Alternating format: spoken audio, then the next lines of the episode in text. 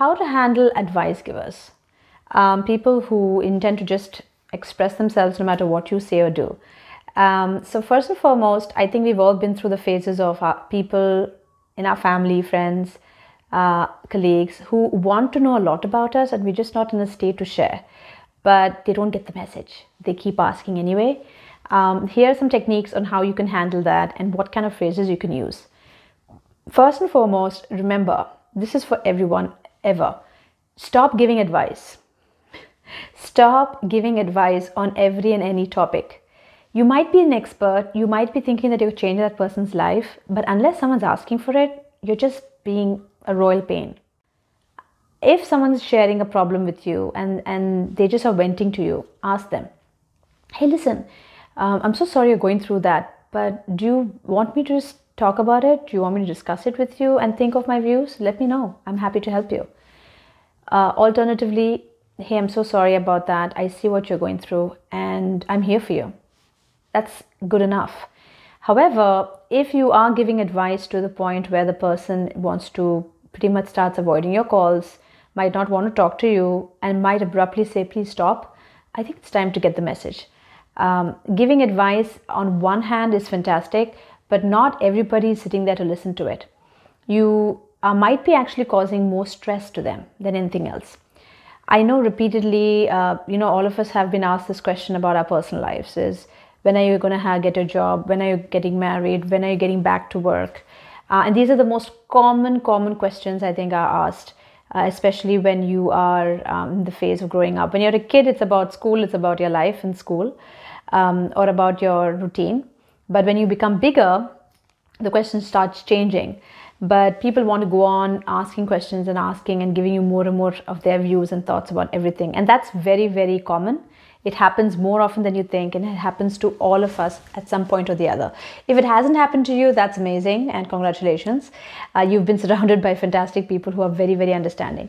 But if you are struggling with it if it is getting to the point where your mental health is being affected it is time to politely tell them to stop here are some ways you can do that Thanks so much for your views, but I'm not looking for advice right now. I appreciate your time and I appreciate all you have to say, but to be honest, I don't really need guidance at this point of time. I appreciate your thoughts, but I would like to spend time and figure this out on my own. Thank you so much, but I don't want to discuss this further. I understand uh, you've taken the time to tell me your views, but uh, I'm really not looking at any more um, sharing any information right now about this. These are polite ways to decline, but at the same time, you're letting the other person know that I'm not looking at getting this probed into. And it might seem a little harsh and it might seem very direct, but it's better than sitting there trying to keep them happy and listen to them go on and on. And I remember this one incident where um, uh, I was just, uh, I think, coming back from work and I bumped into someone. And I didn't know them that well, but they started talking nonstop and asked me about how I was doing and then started advising me nonstop about how to, to manage my routine and my time. And I was sitting there, standing there going confused because I had not asked any question about managing my routine or time because I was fine with it. Uh, but um, this person was elderly and felt the need to guide me and felt that maybe uh, they wanted to tell me exactly how to manage my time. And I realized that this was not going to stop. And I very politely said, Thank you a lot for your time. I'm so sorry, but I'm in a rush. Uh, we could maybe catch up some other time. Would that be okay with you? And uh, in mid, it was almost towards the mid of a sentence that I did that. And I saw the person was completely caught back, not expecting me to say that, and said, Yeah, okay, take care, bye bye. Um, so sometimes you need to draw the line very clearly so that you set expectations and you, you're not stuck in a situation where you're forcing yourself to uh, be there to just listen to what people have to say. You're not entitled to and you're not responsible to do that. So don't feel pressure to go on listening to somebody else.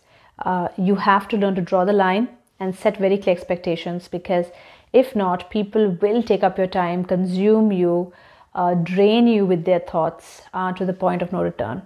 And phone calls are another example. Politely just say, Yeah, sure, we'll catch up. Can I talk to you some other time? I don't want to discuss this further right now. Would that be okay? uh, and try and minimize that. So, these are some of the techniques you can try to use, but try to stop doing that. Stop taking advice and focus more on your well being. If you really need the advice, that's when you should reach out and literally ask for it and say, Hey, listen, I'm having a hard time with this. What do you think? Can you help me? Take care and hope this video helped you. Uh, like and subscribe. We'll come back with another. Bye bye.